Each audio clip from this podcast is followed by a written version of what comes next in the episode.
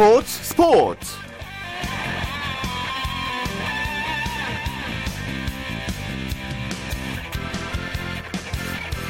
안녕하십니까. 일요일 스포츠 스포츠의 아나운서 최시중입니다. 어느덧 길었던 추석 연휴가 이제 마무리되고 있는데요. 이번 추석 연휴에는 흥미로운 스포츠 이벤트가 많아서 스포츠 팬들에게는 더욱더 행복하고 즐거운 시간이 됐을 거란 생각이 듭니다. 특히 정규리그 막바지로 치닫고 있는 프로야구, 이 가을 잔치에서 유리한 이 고지를 차지하기 위한 4위권 팀들의 치열한 접전이 연휴 내내 이어졌습니다. 자, 오늘 어떤 결과가 나왔을런지요. 프로야구 경기 결과 스포츠 서울의 장가훈 기자 통해서 살펴보겠습니다. 장 기자 안녕하세요. 안녕하십니까. 추석 연휴 기간 동안도 많은 야구 팬들이 경기장을 찾았죠? 네, 시즌 초반만 해도 관중 수가 좀 줄어서 걱정을 했던 한국 야구위원회가 최소한의 자존심이라고 부를 수 있죠. 시즌 600만 관중을 어제 넘어서면서 한시름 났는데 아무래도 선두권 경쟁이 좀 치열하다 보니까 관중들이 몰릴 수밖에 없는 그런 구조가 됐고 어, 선, 순위 싸움과 맞물려 있는 시즌 막판에 얼마나 많은 분들이 더 야구장을 찾을지 관심이 모이고 있는 시즌입니다. 예, 오늘도 내구장에서 이제 경기가 있었는데요.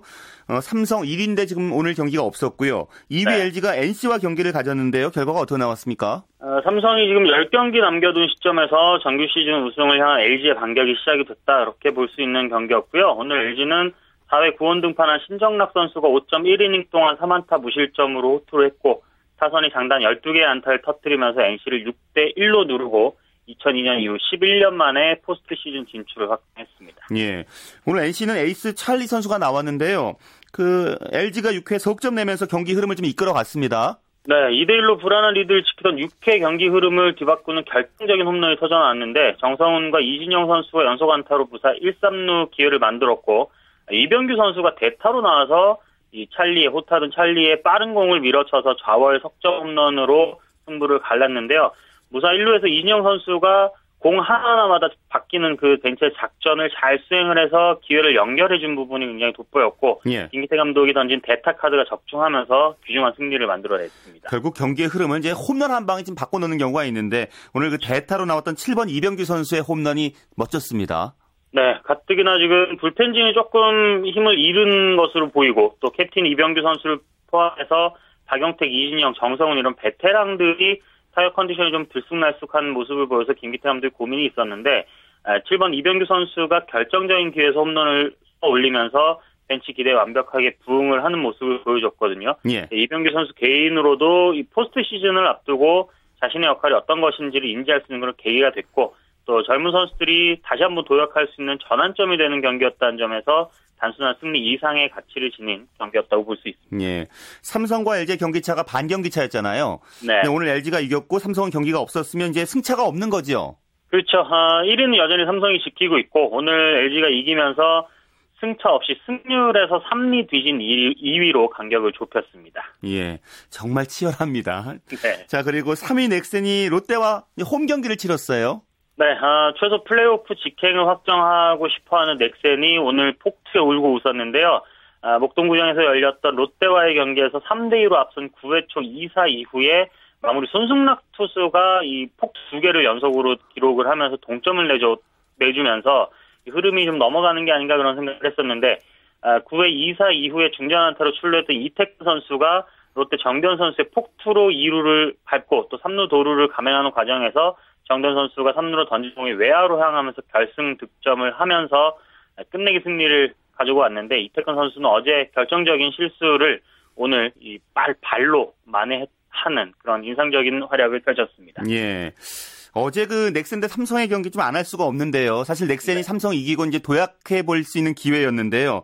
그 말씀해 주신 그렇죠. 실책 얘기도 오늘 많이 나왔을 것 같아요. 네, 영경 감독이 평소에 보네드 플레이에 대해서는 굉장히 강한 질책을 하는데 결정적인 실책에 대해서는 가급적 선수들의 사기를 북돋아주는 공식 멘트를 하는 것으로 좀 유명하거든요. 예. 그러니까 어제도 이태근 선수가 삼성전에서 5대 4로 앞선 6회 1사 1, 2루에서 박한희 선수의 중전 안타를 뒤로 빠뜨리면서 그라운드 홈런을 허용해서 역전패의 빌미를 제공을 했는데 영경혁 감독이 오늘도 이태근 선수에 대해서는 이 해구산이라 그러나요? 보호구산을 딱 펼쳐드는 그 모습을 보여서 눈길을 끌었습니다.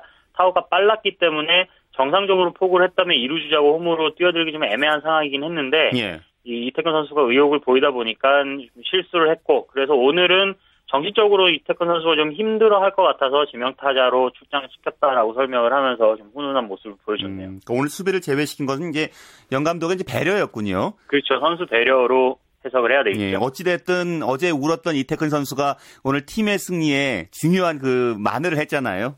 네. 예, 좀 부담을 좀 덜었을 것 같고요. 자, 그리고 3위를 또 바짝 쫓고 있는 팀이 두산인데요. 두산이 기아를 잠실로 불러들였는데요.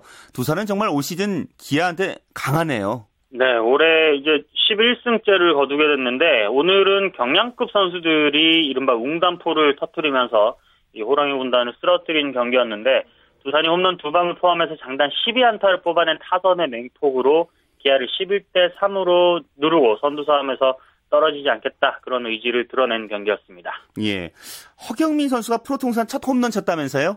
네, 어, 허경민 선수가 2대 0으로 앞선 2회 첫 타석에서 이 기아 선발 헨리소사의 149km짜리 빠른 공을 받아쳐서 좌월 솔로 홈런을 때렸는데 예. 2009년 데뷔 이후에 첫 홈런이 터진 순간이었거든요. 이 재밌었던 일은 홈런 타구에서 좌측 관중석에 있던 기아 팬 쪽으로 나아갔는데 예. 이 팬이 홈런 타구로 맞고 공을 들고 구단 직원한테 홈런 타구로 맞았다 팔을 팔을 좀 치료를 받고 싶다라고 요청을 하면서 생각보다 이 데뷔 홈런 공을 굉장히 쉽게 구단이 이 회수를 하는 그런 격경사를 누렸는데 허경민 선수의 홈런의 자극을 받아서인지 유격수 김지호 선수도 8대 3으로 앞선 7회 말에 호쾌한 석점포를 터트리면서 시즌 첫 홈런의 손맛을 봤습니다. 예, 정말 화수분 야구가 맞다는 것이요. 어떤 선수가 나와도 이렇게 잘해주니까요. 그렇죠. 자, 두산의 힘이죠, 그것이. 예, 예. 오늘 이제 두산도 이기고 넥센도 이겼으니까 3, 4위는 변함이 없겠네요. 네, 변함은 없는데 두산이 오늘 승리를 거두면서 3위 넥센의 승차 없이 승률에서 1위 뒤진 4위로 따라붙었습니다. 예. 자, 그리고 참 오늘 박병호 선수 또 홈런 쳤죠? 네, 박병호 선수가 시즌 33호 홈런을 때려냈는데 어, 역전 홈런이었어요. 1대1로 뒤진 5회 무사 1루에서 이 롯데가 믿고 쓴다는 에이스 쉐인 유먼의 가운데 높은 공 완전히 볼인 코스로 날아온 공을 받아쳐서 좌월 투런 홈런을 뽑아냈는데요. 예. 아, 지난 20일 31호, 32호 홈런을 연속으로 때렸는지 이틀 만에 홈런포를 재가동했기 때문에 지금 홈런 타점, 득점, 줄, 출루율, 장타율, 공격 5개 부문 단독 선두를 질주하고 있기 때문에 이 박병호 선수가 이제 정말로 포스트 이대호라는 그 새로운 애칭을 받게 충분한 활약을 펼치고 있습니다. 예, 정말 올 시즌 홈런왕에 바짝 더 다가섰고요. 자, 그리고 SK 대 한화의 경기 결과도 살펴볼까요? 네, 오늘 SK는 올 시즌 처음으로 2이닝 세이브를 기록한 마무리 박희수 선수의 역투에 힘입어서 아, 올 시즌 9위가 확정된 한화에 3대 2로 승리를 거뒀습니다. 예. 자, 그리고 미국 프로야구에서는 추신수 선수 부상 소식 전해졌는데요. 지금 어떤 상황인가요? 네, 신시내티에서 활약 중인 추신수 선수가 경미한 손가락 부상으로 오늘 열린 피츠버그와의 원정 경기에 결장을 했는데요. 어제 피츠버그전에서 5대5 동점이던 2사 1-3루에서 이 타구가 투수 맞고 2루 쪽으로 굴절되는 것을 본 이후에 1루에서 헤드퍼스트 슬라이딩을 하다가 왼손 엄지손가락을 좀 다쳤다고 합니다. 예. 2011년도에 이 샌프란시스코의 조나단 산 체스 선수의 공에 맞고 수술을 받은 부위라서 좀 우려를 낳고 있는데 오늘 이 더스틴 베이커 감독이 미국 언론과 인터뷰에서 한 경기 더 결정할지도 모르겠다라고 말해서 걱정을 좀 키웠는데 예. 뭐 MRI 촬영을 해야 될 정도로 심각한 상황이 아니라고 확인이 됐기 때문에 일단 한시름 낫다고 볼 수 있고요. 음. 추신수 선수도 별로 크게 어, 지장은 없을 거다라고 이야기를 하고 다만 평소에 동료들한테 1루와 홈에서 헤드퍼스트 슬라이딩 하는 것은 굉장히 어리석다라고 자신이 이야기를 했는데 어, 스스로 그런 어리석은 짓을 좀 저질러서 굉장히 당황하는 그런 모습을 것 예. 어찌됐든 오늘 경기만 보더라도 추신수 선수 빈자리는 커 보이던데요? 그렇죠. 추신수 선수가 톱타자로 있느냐 없느냐는 신시내티 기동력과 장타력 모두 어, 영향을 좀 끼친다고 볼 수 있는데 오늘은 어, 추신수 선수 대신에 데릭 로빈슨이라는 선수가 톱타자로 나섰는데 피츠버그에 예. 2대 4로 패하면서 아, 내셔널리그 중부지구 2위 피츠버그에 한 경기 차 뒤진 3위를 유지를 했습니다. 네. 자, 일본의 이대호 선수 어제 오랜만에 홈런 쳤는데요. 오늘 활약은 어땠습니까? 네, 아, 연봉대 대박의 이 조짐이 일어서일까요? 이대호 선수가 세이부와 홈 경기에서 홈런은 없었지만 2루타 2개를 터뜨리면서 3타수 2안타 1타점으로 5경기 연속 타점 행진을 이어갔는데요. 오늘 안타 2개를 추가하면서 이대호 시즌 타율은 3할 9리로 소폭 상승했습니다. 하지만 예. 팀은 1대2로 역전패를 당하면서 4연승 행진에 마침표를 찍었습니다. 그 언급해 주신 것처럼 몸값이 100억대를 치솟고 있다면서요. 이대호 네, 선수. 오늘 아침에 일본 어, 모든 언론에서 대대적으로 보도가 됐는데 3년에 10억엔 하나로 약 110억 원 정도로 오릭스가 아, 몸값을 책정하고 있다라고 보도가 나왔어요. 그런데 이대호 선수가 올해 2억 5천만 엔을 받았거든요. 그렇게 따진다면 1억엔 정도 인상하는 것으로 볼 수 있는데 아, 대대적인 인상이라고 보긴 조금 어렵고요. 다른 구단의 영입 제의가 계속 이어지고 있기 때문에 이대호 선수의 몸값이 더 올라갈 가능성도 충분합니다. 예, 알겠습니다. 말씀 고맙습니다. 고맙습니다. 네, 스포츠 서울의 장가훈 기자였습니다.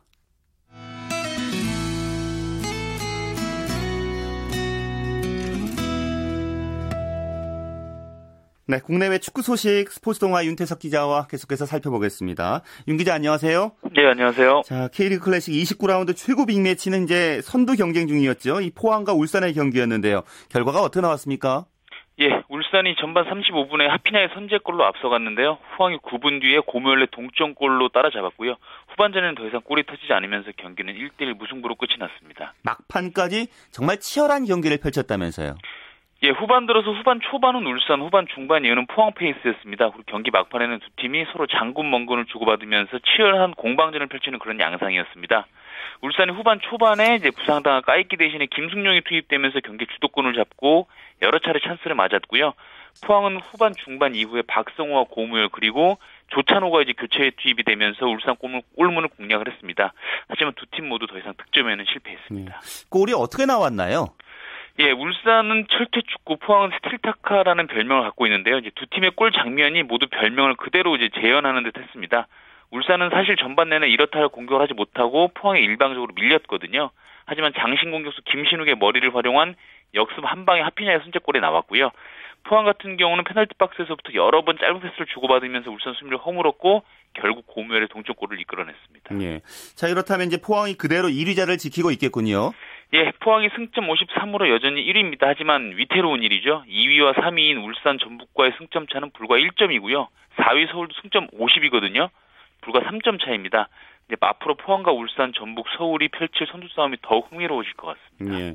자, 그리고 수원과 인천도 갈 길이 바쁜 팀들인데 이 경기 오늘 승부를 가리지 못했네요.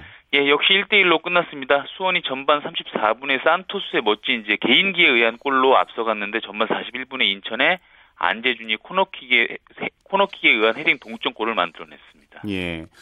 경기 양상도 다소 좀 답답하게 진행됐다고요?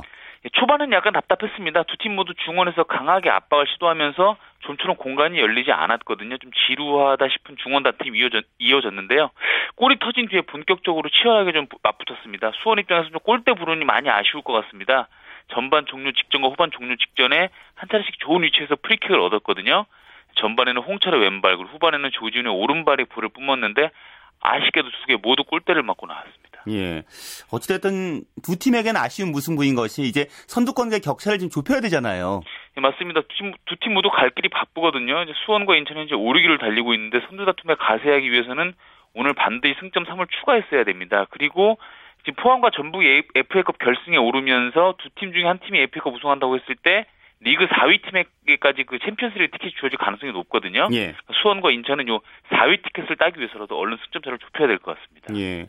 자 그리고 경남과 대구의 경기 있었는데요. 경기 점수차가 꽤 났어요. 네, 맞습니다. 경남이 모처럼 완성을 거뒀습니다. 정성훈과 이재한, 강승주의 릴레이 골로 경남이 대구를 3대 0으로 크게 이기면서 최근 8경기 연속 무승의 부진에서 탈출을 했습니다.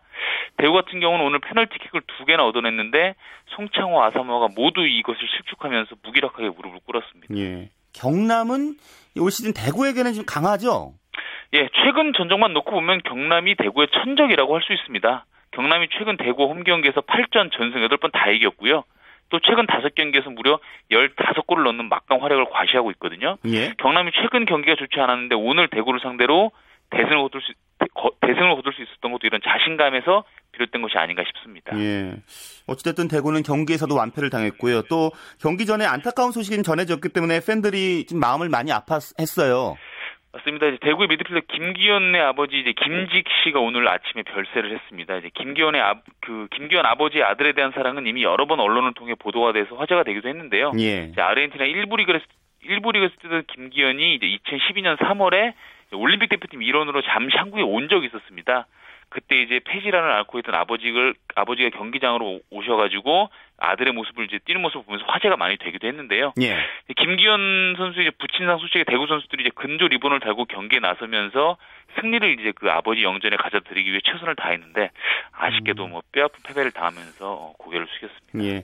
전남대 대전의 경기 결과도 살펴볼까요? 예, 두 팀이 두 골씩 주고받는 난타전을 펼쳤습니다. 2대 2로 역시 승부를 가리지 못했습니다. 예. 그런데 이 경기에서 이제 골을 넣은 선수가 어처구니 없는 실수를 해서 퇴장당했다면서요. 예, 그럼 전남의 이제 웨슬리가 황당 사건의 주인공이었는데요. 이제 웨슬리가 1대 1로 뒤진 후반 35분에 멋진 중거리 슛으로 이제 동점골을 터뜨렸거든요. 예. 약간 흥분한 웨슬리가 유니폼 상의를 벗고 세리머니를 펼쳤는데요. 이 행위는 경고에 해당합니다. 그런데 알고 보니까 골을 넣기 직전 한 2분 전에 웨슬리가 이미 한 차례 연료 카드가 있었습니다. 결국 골을 넣고 바로 퇴장을 당하고 말았습니다. 그렇군요. 자, 그 강등권 경쟁은 지금 어떻게 되고 있습니까? 예, 그룹 B에서는 성남이 뭐 8위 독주 체제를 굳히고 있는 상황이고요. 이제 최하위권을 살펴보면 여전히 13위 광원과 14위 대전의 강등이 유력한 상황입니다. 또 12위 대구 같은 경우도 오늘 승수 쌓기에 실패하면서 안심할 수 없는 그런 입장이 됐습니다. 그렇군요. 그리고 이제 유럽 독일 분데스리가에서 그 코리안 더비 기대했었는데요. 성사되지 못했다고요? 예, 손흥민이 뛰고 있는 레버쿠젠 그리고 박주호가 속해 있는 마인츠가 격돌을 했는데요. 박주호는 풀타임 출전했는데 손흥민이 결장을 하면서 우리나라 선수들의 맞대결은 성사되지 못했고요. 경기에서는 레버쿠젠이 4대 1로 크게 이겼습니다. 예. 손흥민 선수는 왜 결장했나요? 뭐 크게 걱정할 필요는 없을 것 같습니다. 올 시즌 첫 결장이거든요. 최근 손흥민이 뭐 대표팀과 소속팀 오가면서 또 홈 원정 오가면서 연일 강행군을 펼쳤기 때문에 체력 안배 차원에서 빠진 것으로 보이고요. 뭐 손흥민 같은 경우도 이번 결장을 좀 긍정적으로 생각하고 푹 쉬면서 좀 재충전의 기회를 좀 삼아야 될 것 같습니다. 예, 좀 아쉬운 것은 박주호 선수 실수가 나왔어요. 예, 뭐 박주호 선수 개인의 실수라고 보기엔 좀 힘들고요. 마인츠 수비가 전체적으로 무너지면서 네 골이나 허용했기 때문에 수비수인 박주호 선수가 좋은 점수를 받을 수 없는 그런 상황입니다. 또 공격에 가담했다가 조금 공격 수비 가담이 늦었다 이런 평도 있었는데 예. 사실 박주호는 마인츠 이적 후에 오늘까지 6경기 연속 풀타임 뛰고 있거든요. 이것은 팀에서 그만큼 인정받고 있다는 뜻입니다. 뭐 어제 패배에 너무 기죽지 말고 박주호 선수가 다음 경기에서 좀 더 좋은 모습 보여줬으면 좋겠습니다. 예. 구자철 선수 활약은 어땠습니까? 예, 구자철 선수가 정말 치명적인 실수를 저질렀습니다. 아. 호펜하임과 경기였는데요. 예, 예, 예. 정말 15분 경에 수비 진영에서 이제 골키퍼에게 구자철 선수가 헤딩 패스를 했는데 이걸 상대 공격수가 가로채면서 바로 선제골로 연결을 시켰거든요. 예. 구자철은 좀 의기소침해진 모습을 보였고 전반 마친 뒤에 바로 교체 아웃됐습니다. 현재 언론도 구자철의 구자철에게 양팀 통틀어 최악의 평점을 주는 그런 음. 안 좋은 평가를 내렸습니다. 좀 어정쩡한 그 헤딩을 뒤로 좀 예. 하더라고요. 예, 예. 예. 자, 그리고 이제 기성용 선수는 출전 기회는 계속 잡고 있는데 썬더랜드 팀 분위기가 좋지 않던데요. 예, 뭐 썬더랜드 기성용 웨스트로미 웨스트 브로미치와 리그 5라운드 경기 풀타임 선발로 뛰었지만 썬더랜드는 3대 0으로 완패했고요. 뭐 같은 팀의 지동원은 결장을 했습니다. 썬더랜드는 최근 3연패에 빠지면서 최하위를 벗어나지 못했거든요. 이제 썬더랜드 팬들이 디카니오 감독의 경질까지 주장하면서 분위기가 굉장히 어수선합니다. 예. 만약에 감독이 교체되면은 기성용한테도 좋을 게 하나도 없습니다. 왜냐하면 기성용 같은 경우는 이제 디카니오 감독이 러브콜로 썬더랜드 1년 임대를 온 거거든요. 그 디카니오 감독이 이제 팬들 앞에서 내가 모든 걸 책임지고 빨리 분위기를 반전하겠다 이렇게 약속을 했다고 하니까요. 조금 더 지켜서 빨리 좀 분위기 반전이 좀 됐으면 좋겠습니다. 예, 알겠습니다. 말씀 잘 들었습니다. 예, 고맙습니다. 네, 축구 소식 스포츠 동아의 윤태석 기자와 함께했습니다. 자 그리고 스포츠의 진기록과 또 명기록을 찾아보는 시간이죠. 스포츠 기네스 스포츠 평론가 신명철 씨와 함께 살펴보겠습니다. 안녕하십니까? 네, 안녕하세요. 예, 지난 시간에 이어서 축구 A 매치와 관련된 기록 지금 살펴보겠습니다. 네. 뭐 A 매치 하면은 역시 한일전이 하이라이트라는 생각이 드는데요. 네. 뭐 축구 팬들도 각자 갖고 있는 추억도 있을 테고요. 예. 먼저 그 역대 전적부터 살펴볼까요? 네, 1954년 3월 7일 도쿄에서 열린 스위스 월드컵 아시아 지역 예선 1차전에서 우리나라가 5대 1로 이긴 것을 시작으로 최근이죠. 지난 7월 28일 서울에서 벌어진 동아시안컵에서 우리가 1대 1로 졌지 않습니까? 예, 그 경기까지 포함해서 76전 40승 22무 14패를 기록하고 있는데요. 예, 아무래도 이웃하고 있는 나라이기 때문에 자주 마주칠 수밖에 없습니다. 그런데 이제 비슷한 사례라고 할 수 있는 프랑스와 독일도 왜 서로 이웃하고 있지 않습니까? 예. 예, 두 나라의 역대 전적을 살펴보니까 25번을 싸웠는데요. 근데 보통 일반적으로 생각하기에 독일이 좀 앞서지 않을까? 왜냐면 월드컵에서 독일이 세 차례 우승을 했고 프랑스가 한 차례 우승을 했지, 했지 않습니까? 예. 그런데 프랑스가 오히려 11승 6무 8패로 우위에 있습니다. 특히 1990년대 이후에는 프랑스가 5승 1무 1패로 일방적으로 앞서고 있어요. 예. 예, 이거 조금 일반적인 예상은 좀 빗나가죠? 네. 예, 예. 그런데 한일전이요. 프랑스, 독일은 이제 25번 싸웠다고 말씀해 주셨잖아요. 예, 예. 훨씬 더 많네요. 그러니까 이게 아마 그 아시아 지역하고 독일 지역의 그 축구 경기를 하는 어떤 그 토양이라 할까요? 이런 배경들이 조금 다르기 때문에 나타나는 현상이라고 보이는데요. 한일전의 경우는 예를 들어서 이제 아시아 지역에는 아시아 경기 대회, 그 아시아 컵, 아시안 컵, 그러니까 아시아 축구 선수권대, 그리고 최근에 이제 출범을 했습니다만은 동아시아 축구 선수권대, 동아시안 컵, 그리고 또 우리나라에서 뭐 과거부터 쭉 주최했다. 최근에 이제 중단이 됐습니다만은 대통령 배대회, 그리고 말레이시아에서는 메르데카컵 대회, 그리고 한때 지금은 또 이 대회가 중단이 됐습니다만 다이노스컵 이런 그 지역 대회 이게 꽤 아시아적인 많지 않습니까? 예, 예. 그 올림픽에서는 월드컵에선 그리고 또 한일전의 경우는 이런 아시아 동아시아 동남아시아 지역 대 빼놓고 한일전의 경우는 더 특별히 정기전도 있었습니다. 이렇게 예. 예, 다양한 형태의 경기가 1954년 이후에 끊임없이 이어지고 있었기 때문에 아무래도 프랑스와 독일 똑같이 이웃하고 있는 나라이긴 하지만 유럽 지역에는 이런 뭐 한일 정기전이라든지 아니면 뭐 멜드카베 같은 이런 지역대회가 거의 없거든요. 예. 그리고 아시아 경기대 같은 국제 종합 경기대도 이 유럽 지역에는 없습니다. 예, 그래서 이런 그 대회의 어떤 유형 그리고 지역 내에서 벌어지는 대회 방식 이런 것들 때문에 아무래도 유럽과 아시아, 아시아와 유럽은 이웃하고 있는 나라들이라 할지라도 예, 경기 수가 좀 달리 나타나는 것 같아요. 자, 프랑스, 독일 이제 예를 들어 주셨는데요. 사실 한일전도 역대 전적은 우리가 일방적으로 앞서고 있지만 최근에는 그렇지는 않잖아요. 네, 그렇습니다. 한일전이 워낙 자주 열리니까 2000년대 이후만 떼어놓고 보니 전체적으로 4승 6무 4패로 팽팽합니다. 1993년 10월 카타르 도하에서 열린 1994년 미국 월드컵에서 많이들 기억하고 계시죠. 미오라 가지오 요시에게 결승골 내주고 0대1로 졌지 않습니까? 그런데 그때까지만 해도 우리나라가 지는 경기는 뭐 말 그대로 띄엄띄엄 있었어요. 그런데 1997년 11월 서울에서 열린 1998년 프랑스 월드컵 예선 이거는 우리가 이미 프랑스에 가는 거 확정이 된 뒤에 이제 열렸던 경기였지 않습니까? 예, 예. 이 경기 다들 기억하고 계시죠? 우리가 0대 1로 졌는데 이때 그 대회, 그 경기 그리고 곧이어서 이듬해인 1998년 3월 요코하마에서 벌어진 다이너스컵에서 우리가 1대 1로 져서 한일전이 시작된 이후에 처음으로 연패를 했습니다. 그 당시에.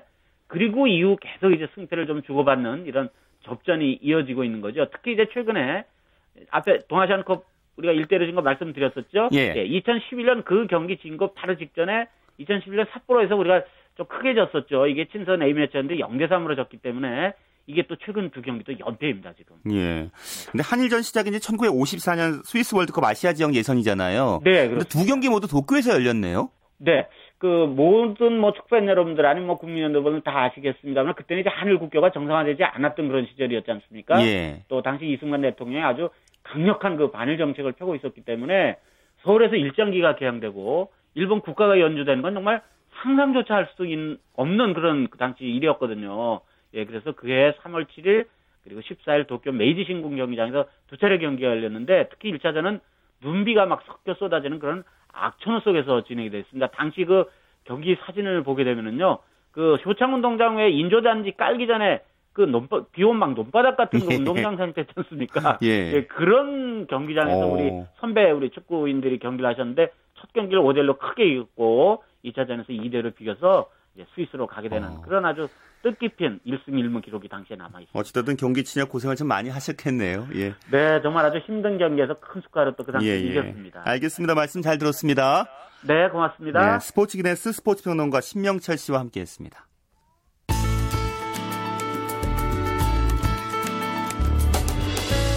스포츠가 주는 감동과 열정, 그리고 숨어있는 눈물까지 담겠습니다. 스포츠 스포츠 최시중 아나운서와 함께합니다. 네, 일요일에 함께하는 스포츠 스포츠, 스포츠를 만드는 사람들 시간인데요. 오늘은 유지 리포터가 이 전통 스포츠에 심취해 있는 분들을 만나고 왔다고 합니다. 그 즐거운 현장 지금부터 함께 가보시죠. 머리 머리 와 끝까지 오른쪽으로 반대로 재훈아 대치기 뭐야 대치기 뭐야 대치기 재훈아 씨 대치 아니 그거 말고 그거 말고 재훈아 야 옛날에 나가면서 딱 가슴 보고 찍어야 돼. 준비. 머리 어디 봐, 머리. 준비. 땅! 됐어 됐어 됐어. 제가 나와 있는 곳은 서울 씨름 동호회 연습 현장인데요. 이 서울 씨름 동호회는 선수 출신 운영진으로 이 작년에 만들어진 동호회고요. 그렇기 때문에 일반 동호회보다 훨씬 전문적이고 체계적으로 씨름을 배울 수 있다고 합니다.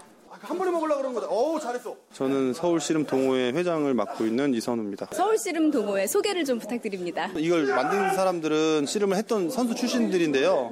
운동 그만두고 나서 이제 사회인이 돼서 이제 저희들끼리 즐기려고 이제 만들었는데 만들다 보니까 이제 좀 많은 분들한테 이제 씨름도 알리고 이게 어떻게 보면 저변 넓히는 거니까 일반인 분들이 또 생각보다 씨름 하고 싶어 하시는 분들이 많더라고요. 근데 이게 쉽게 할 수 있는 운동이 아니다 보니까 장소가 특히 힘들어요. 저희들이 이제 여기 동문초등학교에서 씨름장 을 이제 빌려줘서 여기 씨름부가 있어요. 평균적으로 한 15명 정도 이상 인원들이 밖에서 오는 거죠. 이제. 지금 제일 어린 친구들이 18살 고등학생들이에요. 그 대학생들도 많이 있고요. 여성분들도 있고 저희가 이제 생활체육 대회가 있어요. 이제 훈련도 하는 거예요. 이게 이제 1차적으로는 이제 운동 씨름으로 이제 같은 운동을 해서 이제 즐거워서 같이 만나고 이제 다 사회인들이고 직업들이 다르잖아요. 민간적인 교류들도 많이 하고 너무 재밌죠. 가족들이 이제 구경을 와- 오셨다가 여- 특히 여성분들은 막 씨름 얘기하면 막 어휴 나한테 왜 씨름을 얘기해 뭐 이런 얘기 하시다가 막상 한번 해보시면 재밌어서 자주 나오시고 그러세요. 전신 운동이다 보니까 뭐 하체라든지 허리, 뭐 모, 팔 전체적으로 균형 있게 또 운동이 되고요. 이 모래판 자체를 걸어보시면 지금 느끼시겠지만 그냥 움직이는 것 자체가 쉽지가 않아요. 그러다 보니까 운동 그리고 넘어뜨리고 이 중심 잡고서 넘어뜨리는 중심 운동이라서 생각보다 잡으면 실제로 하면 더 재밌고요. 삿발을 잡을 때는 항상 고를 틀으라 그랬잖아. 그지? 허리 허리 삿발을 이렇게 잡았잖아. 봐. 왼다리 와봐. 이렇게 꺾는 거지.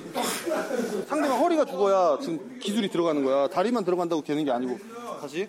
하나, 둘. 그렇지. 그렇지. 운영진들이 실제 선수 생활을 오랫동안 했기 때문에 기초적인 자세부터 각종 난이도의 기술까지 배울 수 있다는 게 아주 큰 장점이라고 하는데요.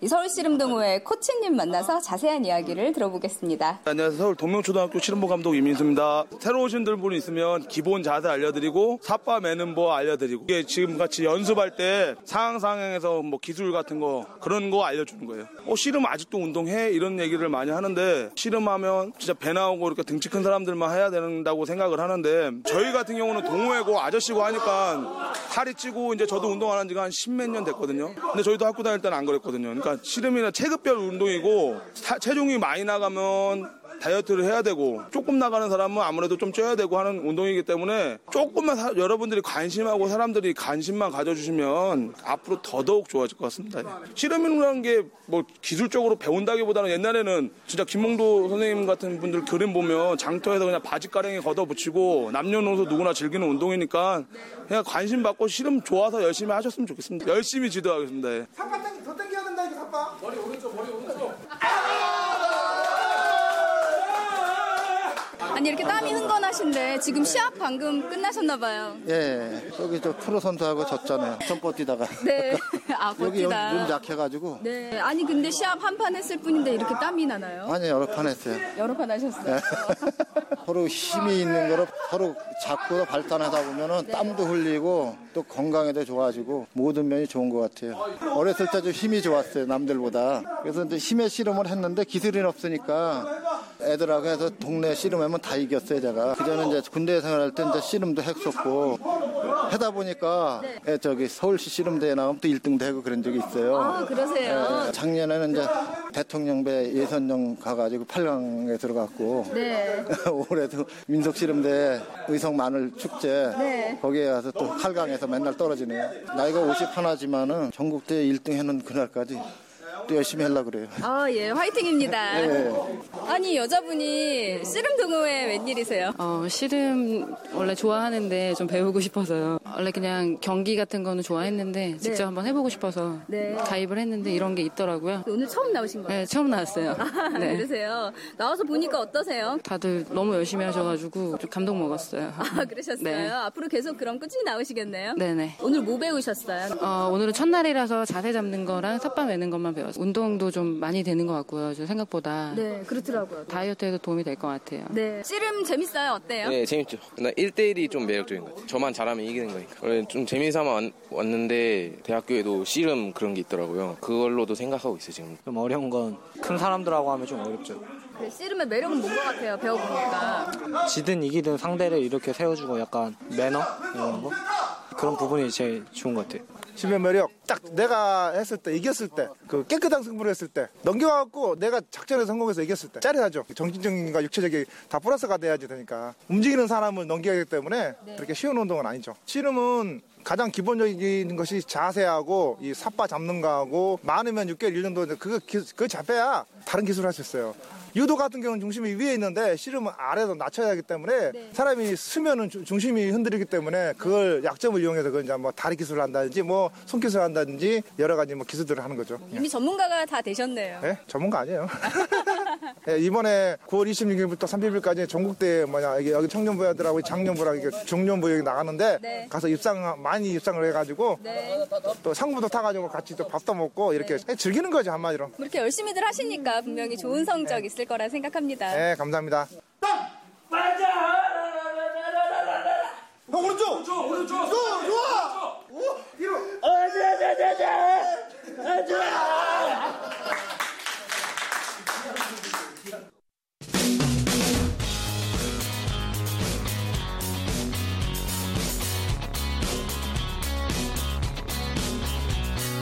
따뜻한 비판이 있습니다. 냉철한 분석이 있습니다. 스포츠 스포츠 네, 주간 취재 수첩 시간입니다. 경향신문 김세훈 기자 함께하겠습니다. 안녕하십니까? 네, 안녕하세요. 자, 오늘 많은 분들이 궁금해하시는 그 박주영 선수 얘기 준비하셨네요.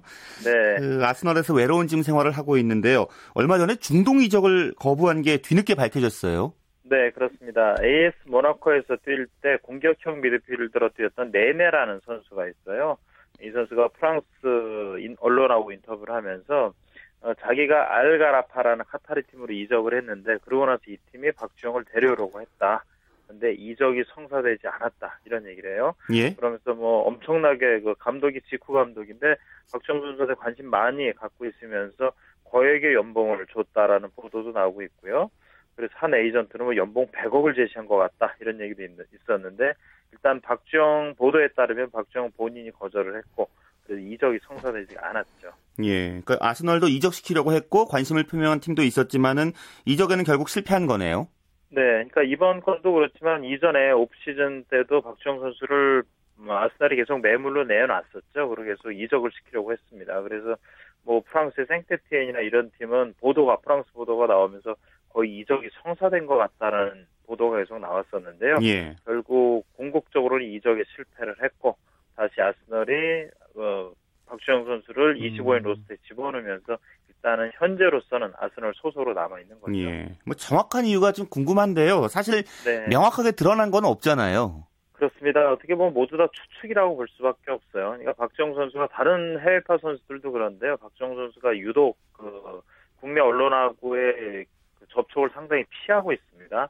지금 국내에서도 박정 선수 이야기를 전해주는 게 엄격히 얘기하면 박정 선수의 에이전트라기보다는 박정 선수의 뒤를 봐주는 심부름 정도 해주는 그런 분이 한 분 계신데요. 예. 그분 통해서 얘기를 좀 듣는 거죠. 근데 일반적으로 박정수가 그동안 뭐 대표팀에서 보여준 행동이나 이전에 소속팀에 있었던 모습 그런 걸 보면은 아무래도 본인 자체가 이적을 거부를 하고 계속 어, 아스널에 남아 있거나 아니면 조금 더 좋은 팀 뭐 그런 쪽으로 가고 싶어 하는 것 같아요. 예. 일부 언론 보도는 이제 박주영 선수가 돈보다는 명예를 덮겠다 이런 보도도 있긴 하지만 어 그거 외에도 다른 이유가 있을 수 있겠죠. 일단 아스널 입장에서는 선수를 어차피 안 쓸 선수이기 때문에 어, 이적을 시켜서 계약 기간이 남아 있을 때 이적을 시켜서 이적료를 좀 받고 또 어쨌든 쓰지 않아도 연봉 계속 나가게 되니까요.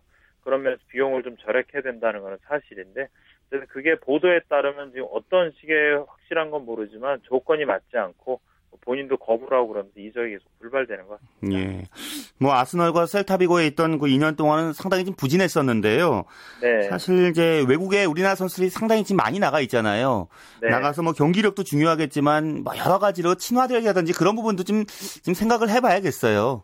아, 그렇습니다. 2011년 8월에 아스날에 가서 아스날에서 챔피언스 리그나 컵대회를 포함해서 6경기 한 골을 넣었었죠. 그리고 셀타비고로 임, 임, 저기, 임대로 갔는데 거기서도 컵 대회를 다 합쳐서 4골을 넣고 나서 다시 아스널로 돌아왔는데요. 일단 기량이 무엇보다도 중요하죠. 외국도 아스널 같은 워낙 스타들이 많고 기술이 좋은 선수들이 있는 팀에서 기량이 먼저 일단 중요하고 예. 기량 다음으로 중요한 건 사실상 사교성이 상당히 중요합니다. 그러니까 아스널 선수나 이런 외국 팀에서 한국 선수로 볼 때는 아직도 평가 절하라고 있는 건 사실이거든요. 그러니까 뭐 먼저 다가가서 친해지려고 노력도 해야 되고요. 그리고 이제 동료들하고 많이 어울리려고도 해야 되고 그런데 박주영 선수 같은 경우는 뭐 대외적으로나 이렇게 보면 친화력이 조금 떨어지거든요. 가까이 있는 선수라고 좀 친한데 그렇지 않은 사람들이랑은 조금 어, 거리를 좀 두고 생활하는 편이고 또 그 전에 AS 모나코 있었을 때나 또 셀타비고에서 보도되는 그런 선수들의 내용이나 인터뷰 내용이나 이런 걸 보면 박주영 선수가 조금 더 선수라고 친해지고 조금 더 낮은 자세로 선수라고 좀 가까이 있어야 되지 않나 그런 게 예. 부족한 거 아닌가라는 그런 생각도 듭니다. 뭐 이제 아스널에서 제기할 수 있는 좀 희망을 찾아봐야겠습니다. 네, 지금 아스널하고 계약된 게 원래 당초는 이제 내년 6월까지 1년 계약이 남았다라고 돼 있는데 지금 보도가 나오길 2년 남았다 이런 보도 좀 나오고 있는데요. 앞서 말씀드린 것처럼 정확하게 확인할 방법은 사실 없는데 어쨌든 아스날에서 남게 됐으니까 아스날에서 뛰어야 되겠죠. 예. 아스날이 정규리그에서 뛰게 될 25인 로스터 안에 박준호 선수를 포함이 시켰으니까 일단 정규리그에는 뛰기겠다. 근데 몸 상태가 지금 실전 강화의 훈련을 상당히 부족했기 부족한 거로 생각이 되기 때문에 몸 상태가 아마 좋을 것 같지는 않아요. 어쨌든 아스날 입장에서는 정규리그에 계속 뛰기게 하고 2군 리그도 뛰기게 하고 하면서 박정수 몸을 끌어올려야지 박정수를 쓰든 아니면 이적을 시켜서 제갑을 예. 할 수가 있을 것 같고 박정수 선수 입장에서도 당연히 몸을 빨리 끌어올리면 실전을 뛰어야지 소속팀에서도 그렇고요. 국가대표팀에서도 도움이 되겠죠. 예, 그렇죠. 많이 뛰어야 되고 좋은 플레이를 보여줘야지 국가대표팀에도 이제 좋은 영향을 줄 텐데요. 특히 네. 이제 월드컵에서 박주영만한 공격수 없다는 의견도 많이 있거든요. 그렇습니다. 박주영 선수를 싫어하는 팬들도 사실 상당수 많고요. 또 지지하는 팬들도 적지 않습니다. 근데 뭐 냉정하게 경기력인 측면에서 본다고 하면 우리가 월드컵에 나서 우리 나라보다 강한 팀을 상대로 경기를 할 때는 사실 한두 번의 찬스에서 골을 넣어줄 수 있는 선수가 필요하거든요. 예. 그리고 우리가 주로 선수비 후 역습을 할 거기 때문에 또 빠른 스피드가 갖고 있는 그런 어, 공격수가 필요해요. 그런 면에서 본다고 하면 박정 선수가 상당히 뭐 쓸만한 자원이면 틀림이 없죠. 예. 이 스포츠 스포츠를 통해서 박주영 선수 좋은 활약 모습을 많이 좀 전해드렸으면 좋겠습니다. 네, 그렇습니다. 예, 알겠습니다. 말씀 고맙습니다. 네, 고맙습니다. 네, 김세훈의 주간 취재 수첩이었습니다. 여자 프로테니스 투어 KDB 코리아 오픈 테니스 대회에서 폴란드의 아그니에슈카 라드반스카 선수가 단식 정상에 올랐습니다. 세계 랭킹 4위인 라드반스카는 러시아의 아나스타시아 파블류첸코바에 2대1로 역전승 거두고요. 우승을 차지했습니다. 네, 오늘 준비한 소식은 여기까지입니다. 평일 스포츠 스포츠는 9시 35분부터 이광용 아나운서와 함께 하실 수 있습니다. 저는 다음 주 토요일에 인사드리겠습니다. 지금까지 스포츠 스포츠 전 아나운서 최시중이었습니다. 고맙습니다.